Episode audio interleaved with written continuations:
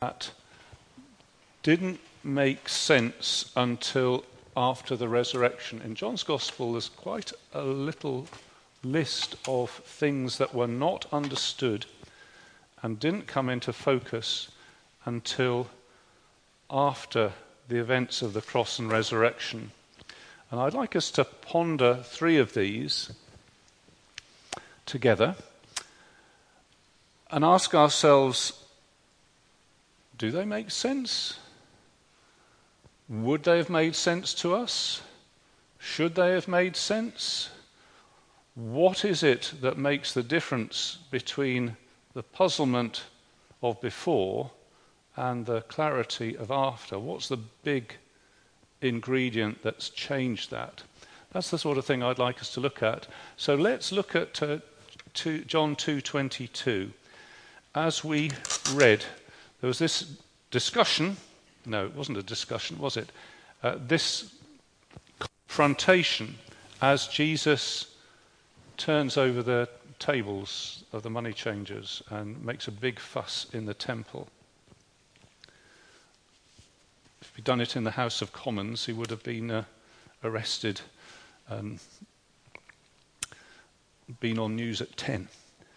Uh, Jesus provokes this incident. There is a discussion, debate with the Jews. Verse 18 they say, What sign can you show us to prove your authority to do all this? Which I suppose is a reasonable question, isn't it? You know, who are you to be upsetting our God given temple and making a big fuss like this? Jesus answers, Destroy this temple, and I will raise it again in three days. And the Jews replied, It has taken 46 years to build this temple, and you're going to raise it in three days. But the temple he had spoken of was his body. After he was raised from the dead, his disciples recalled what he had said. Then they believed the scripture and the words that Jesus had spoken. So there is something about this incident that didn't make sense until after Jesus was raised from the dead. See verse 22. After he was raised from the dead, his disciples recalled what he had said. Then they believed the scripture and the words that Jesus had spoken. So there's that one. Uh, not quite the same, but similar is John 7 37 to 39.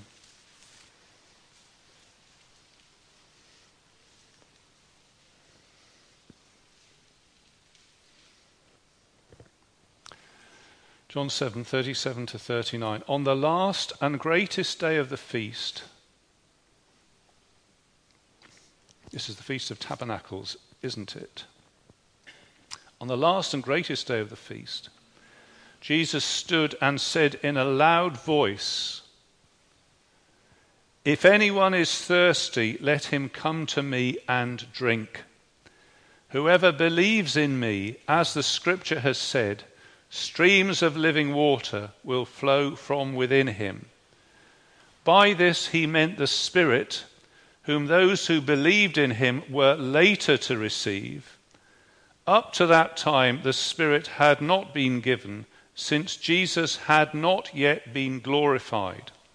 So, again, that's another thing which it's not that it doesn't make sense, it's just it doesn't happen until after Jesus' glorification, which I take to mean that sort of a, a combination of his work on the cross and his resurrection. So there's another thing which doesn't click into place until after the death and resurrection. Now, why doesn't it click into place? Why couldn't it just click into place straight away? What is there about the death and resurrection of Christ which so changes the situation that it now clicks into place. So there's that one. And here's the third one John 12, from verse 16, which we probably ought to read John 12 from verse 12.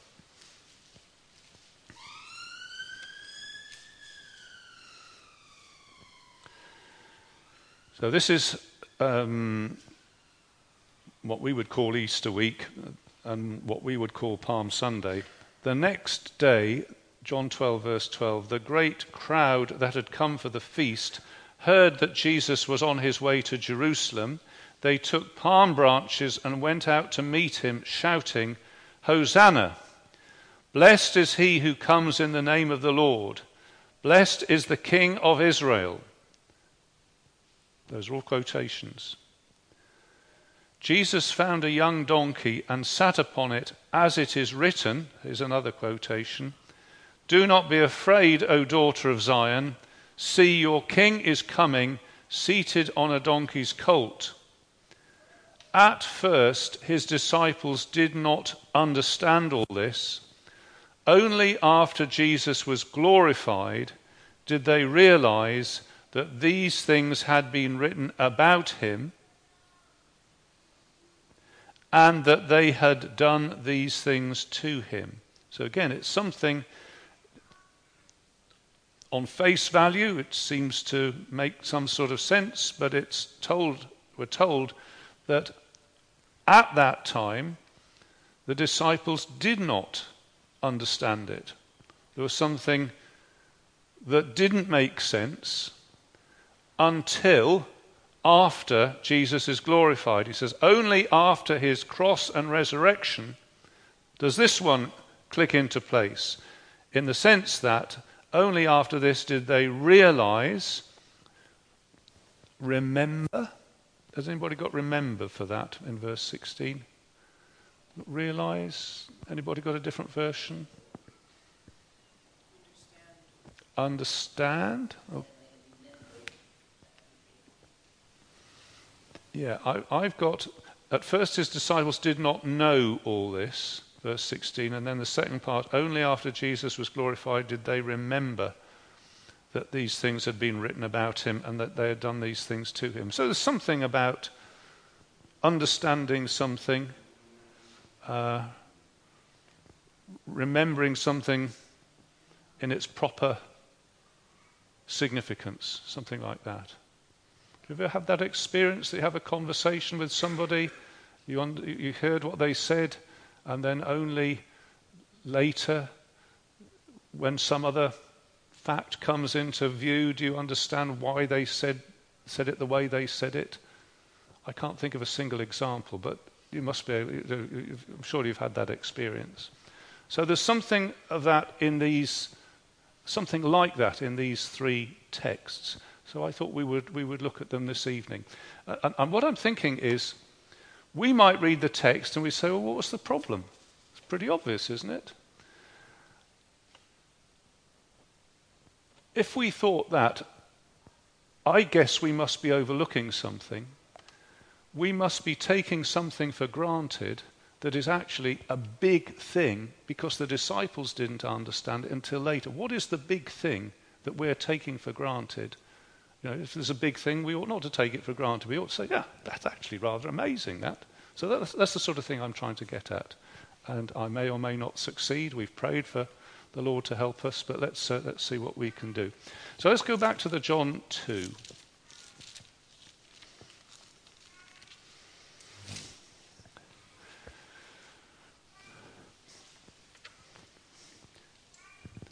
It's about the temple.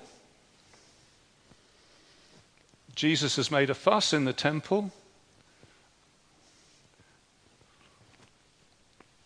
Verse 18, the, the Jews say, What is the sign that you do to show that you have authority to do this?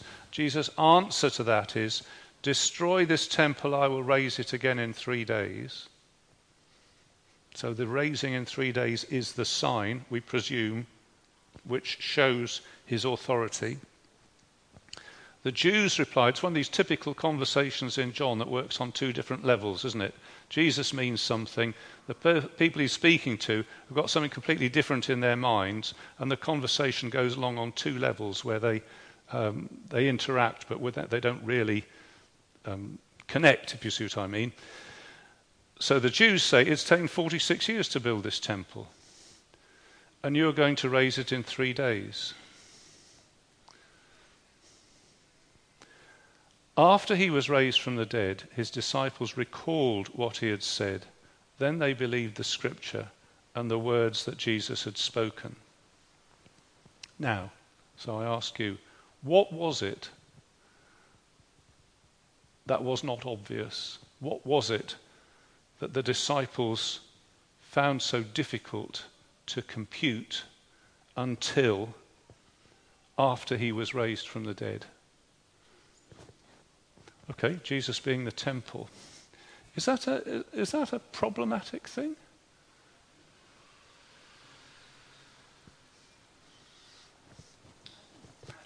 Okay, you think it's. Yes, well, I, I think you're right. I think they found it was quite problematic. Do, do, do, do, you see what, what I'm trying to get at? So they're discussing the temple. Jesus says, Destroy this temple, I will raise it again in three days. And we're sitting there saying, Yeah, well, we know that, what that means, Lord. Any sensible person would have understood that. But the disciples didn't, did they? They're thinking, What on earth is that?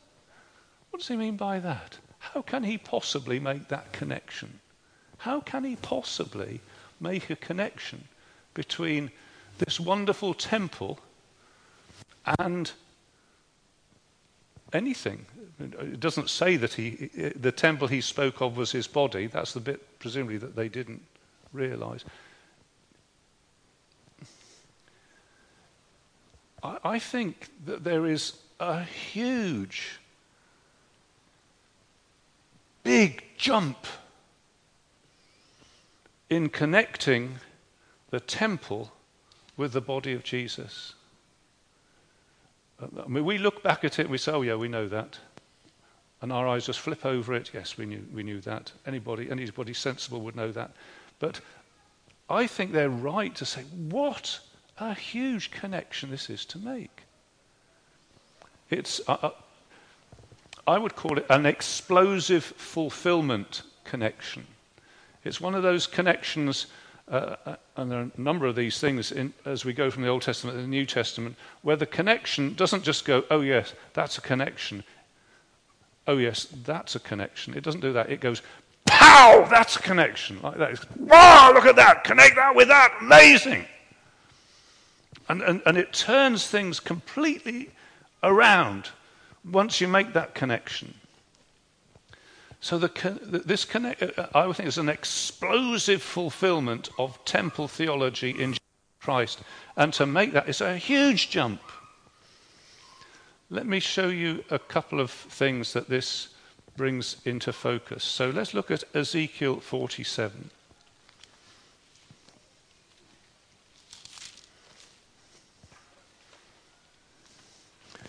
I'm sure you know this, I'm sure we've looked at it before, but let's not look at it with familiarity as if, oh, well, that's fairly obvious. Let's look at it with the sense that there is an explosive fulfillment that Jesus is bringing into the situation here. So let me just remind you what, what's happening in Ezekiel 47 and round there. There is a, a whole acreage of text about the new situation that God will bring in. Ezekiel witnesses the temple in the days of the kings being destroyed. He himself is in exile, and it looks for all the world as though the promises of God have gone kaput and they'll never happen. And in prophetic language, Ezekiel envisages a rebuilt temple. And he envisages it on the most grand and uh, amazing scale. You've got some of that in chapter 40. And you've got lots of cubits of how big it all is and how harmonious the measurements are and everything like that. And in chapter 47, we have this thing, uh, this one feature of the temple. The man brought me to the entrance of the temple, and I saw water coming out from under the threshold of the temple towards the east, for the temple faced east. And the water was coming down from under the south side of the temple, south of the altar. He brought me out through the north gate and led me round the outside to the outer gate facing east, and the water was flowing from the south side. And the man went eastward with a measuring line in his hand, and he measured off a thousand cubits and led me through water that was ankle deep. He measured off another thousand cubits and led me through water that was knee deep. He measured off another thousand and led me through water that was up to the waist. He measured off another thousand, and now it was a river I could not cross because the water had risen, was deep enough to swim in, a river that no one could cross. And he asked me, Son of man, do you see this? And he led me back to the bank of the river, and when I arrived, I saw a great number of trees on each side of the river, and so on. Uh, it says in verse 12 that the fruit will serve as food and their leaves for healing. So he sees a temple and this river flowing out from it, and this river has the property of getting bigger and bigger until you swim in that river. And it's a healing river, uh, or if you like, it's a, it's a, river that brings healing, and the fruit that, uh, that grows on it is, uh, is a healing fruit. There's a song by Woody Guthrie, I think, called O Healing River. I would almost, I'm almost tempted to sing it to you, but I think I might spare you. But it says, O healing river, Send down your water. Send down your water upon this land. Um, it's very dramatic and very heartfelt uh, that the land need, is, this land is, what does he say? This land is dying. This land is, I can't remember. Um, and he says, wash the blood from off the land. I think that's the Woody Guthrie song. It's a sort of secular song, as I, as I understand it. But this is the real thing. This is the temple from which flows the healing river, which flows out, and um, if we take the, the, the references on, it says, for the healing of the nations. So there we are in Ezekiel with this mind boggling vision that God's purposes will be restored, the temple will be restored, and it won't be um, a dud temple, it will be a, a source of healing and redemption, if you like, and freshness and life. And the, the jump that's made is to say, that's Jesus. That's the jump that is made. It has to connect together. When Jesus says, Destroy this temple, I'll raise it again in three days. The new temple, the new glorious temple, the temple that heals the nations, the temple from which flows the healing river out into the world and does all this amazing stuff. And the connection is Jesus is the temple. Do you not agree that that's a real mental jump uh, to make that connection. And I think I've got a lot of sympathy with the disciples not understanding that, not getting that, until after Jesus was raised from the dead. And then you begin to put two and two together and realize it makes at least four, and it probably makes 400, and actually it makes 4,000, and maybe it makes 4 million because the death of Jesus Christ and his resurrection just explosively fulfills all that temple stuff. It's quite a thought, isn't it? I think glory to Jesus is what though that thinking shows. Are you with me on that? Do you get the, the Let's do let's look at John 7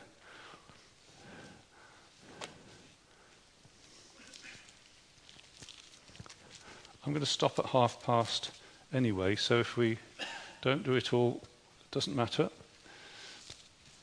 John 7, 37 to 39. So this is Jesus on the last and greatest day of the feast.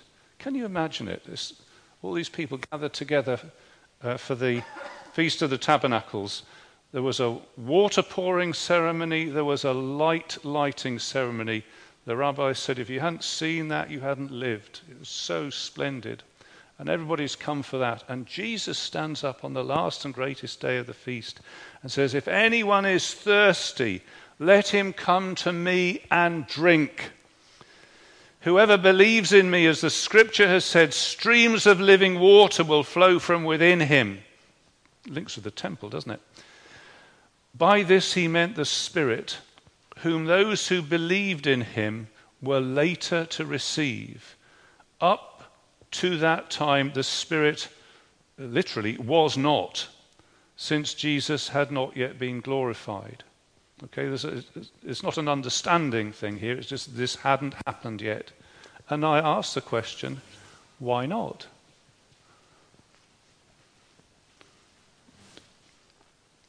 So we read it. So, okay, yes, yes, yes, yes. But let's stop and say, well, why? Why was this promise not available until after Jesus, whatever it says, had been glorified? Again, let's take the glorification to mean his death on the cross and his resurrection. Why was this promise not available? Wasn't there the Trinity? Was the Trinity not there? Was the Holy Spirit not in existence in the Old Testament? is the what, what, why the delay? What, what, what's, the, what's the problem? Do you have any thoughts on that?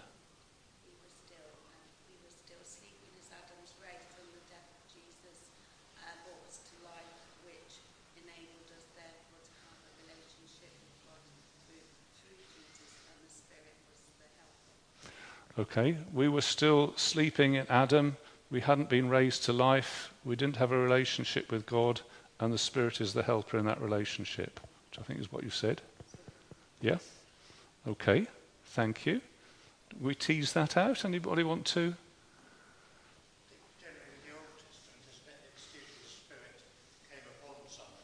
Mm-hmm.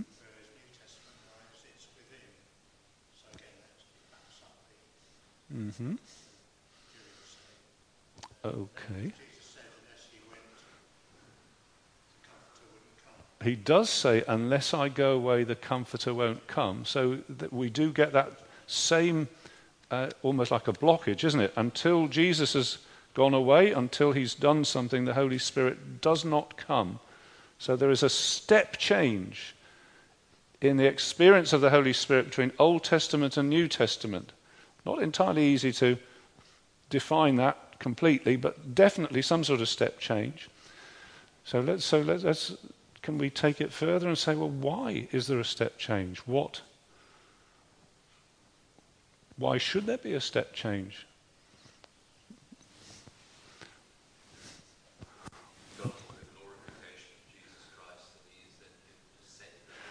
Right because of the glorification of Jesus Christ, and he is then able to send the Spirit. Was he not glorious before? Could he not have sent the Holy Spirit in the middle of the Old Testament? What has he, what has he done?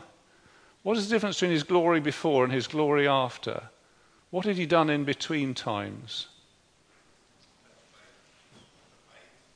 Sorry?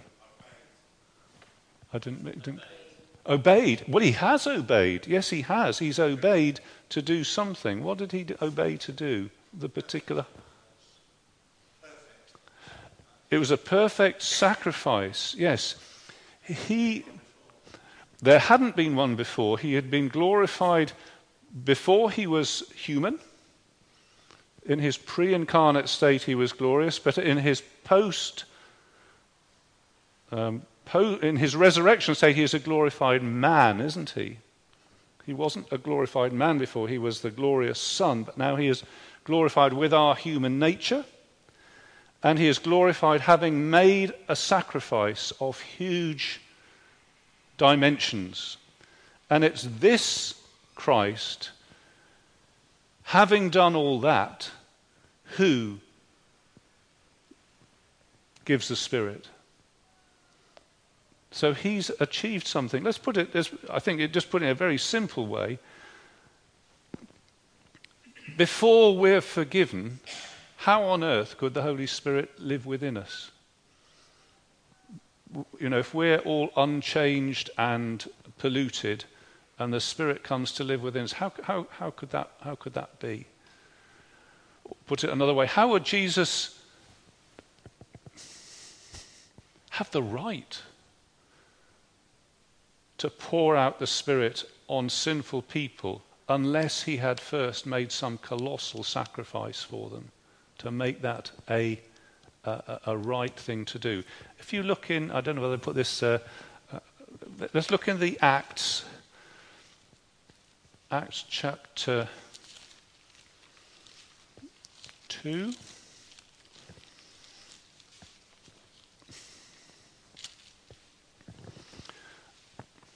Acts chapter 2, verse 33, talks about the resurrection of Jesus, doesn't it? That bit is the resurrection, as promised in Scripture. And verse 32, Acts 2:32, God has raised this Jesus to life. We are all witnesses of the fact. Exalted to the right hand of God, he has received from the Father the promised Holy Spirit and has poured out what you now see and hear. That puts it in a nutshell, doesn't it? It's the, the Christ who made the sacrifice who is raised from the dead. It's the Christ who is raised from the dead who is exalted to the right hand of the Father. So that's the place of power, isn't it? And the Redeemer is in the place of power and he receives from the Father the promised Holy Spirit and has poured out what you now see and hear. So you've got this step change. It's not a step change in, in, in every individual person's life, it's a step change across history. Up to that time, the Spirit was not given because Jesus was not yet glorified. But now he's died and risen and is exalted. He has the right he has purchased the right to pour out on us, his people, the Holy Spirit. So I think that's pretty brilliant, don't you? No, it's just me. I, I think that's, that's pretty brilliant that he has, uh, through this amazing work that he has done, purchased the right, been exalted to pour out the Holy Spirit upon us. Uh, the baptism of the Spirit, the poured out Holy Spirit, the same thing in different words, is the gift of the King, it's the gift of the crucified King. Isn't Jesus great that he did all that and the Father says to him, You rightly have in your hands the right to pour out on your people the Holy Spirit. It's one of those things we take for granted, isn't it? We take for granted that we are able to pray. We take for granted that we can ask the Lord to work within us. Uh, we take for granted that we can read Scripture and that our hearts might burn within us. Sometimes we forget that that's even what Christ died to give us. But shouldn't forget that, should we? You know, what a privilege. Uh, if you thirst, come to me, and I will give you living water, says Jesus. He spoke about the Holy Spirit, who was not yet given because Jesus was not yet glorified.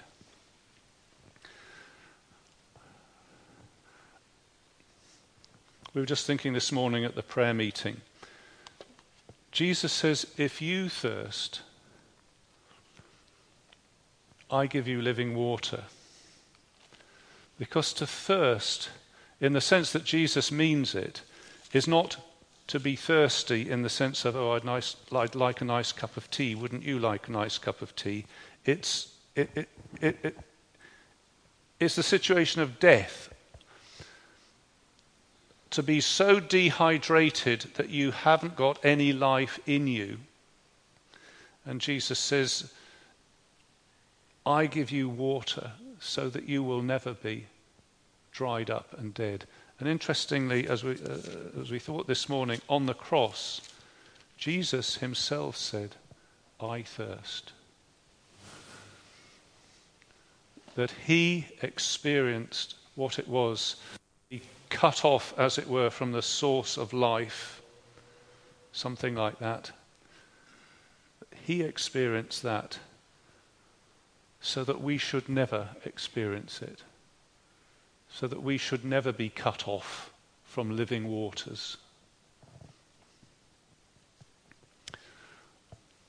The third text was John 12 16.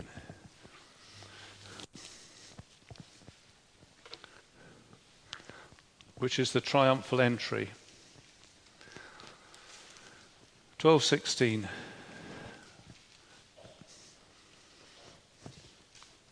At first, his disciples did not understand this. Only after Jesus was glorified did they realize or remember that these things had been written about him and that they had done these things to him. So there's another situation where, on the face of it, okay, it made a certain sort of sense, but the completeness of it, the total sort of rightness of it, they didn't get it until after Jesus was glorified. And seeing as the time I said I would take has been used up, I invite you to ponder that one through the week. What was it that was so difficult to connect there? And what connection was made after Jesus was glorified that made it all make sense? I'll leave that with you. We've seen these two things, haven't we? The explosive fulfillment of temple theology in Jesus Christ. That's who he is.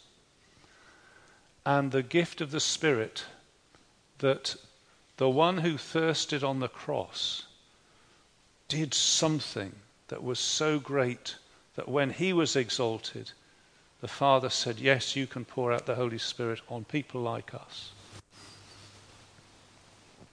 Let's stop there and we'll sing a song together, and then in a moment we're going to have communion.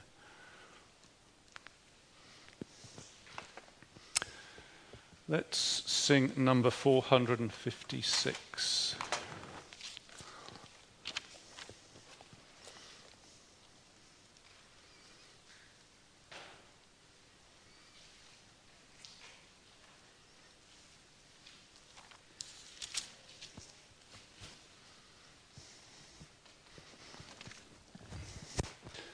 This is the one that got bumped because Adam this morning wanted us to sing Low in the Grave He Lay, which was great. This one's apparently by Martin Luther. And it says, Christ Jesus lay in bands for our offences given, but now at God's right hand he stands and brings us life from heaven. Let us give thanks and joyful be and to our God sing faithfully loud songs of hallelujah. It was a strange and dreadful strife when life and death contended. The victory was gained for life, the reign of death was ended. Stripped of its power, no more it reigns, an empty form alone remains, its sting is lost forever. Let us obey the heavenly call by which the Lord invites us Christ is himself the joy of all, the sun who warms and lights us. In love and mercy, he imparts eternal sunshine to our hearts. The night of sin is ended. Let us, his people, feast this day upon the bread of heaven. The word of grace has purged away the old corrupting leaven. Now Christ alone our souls will feed. He is our meat and drink indeed. Faith lives upon no other. Well, that seems very worth singing to me. Let's, are you happy to sing this? Have we sung it ever before? Hmm? So I think the, the tune is. Oh.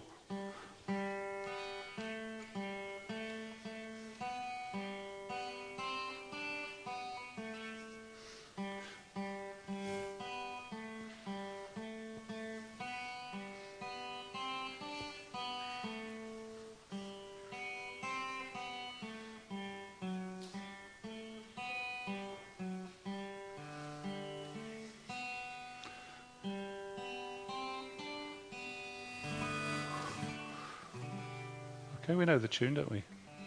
Yeah, okay, let's stand and sing.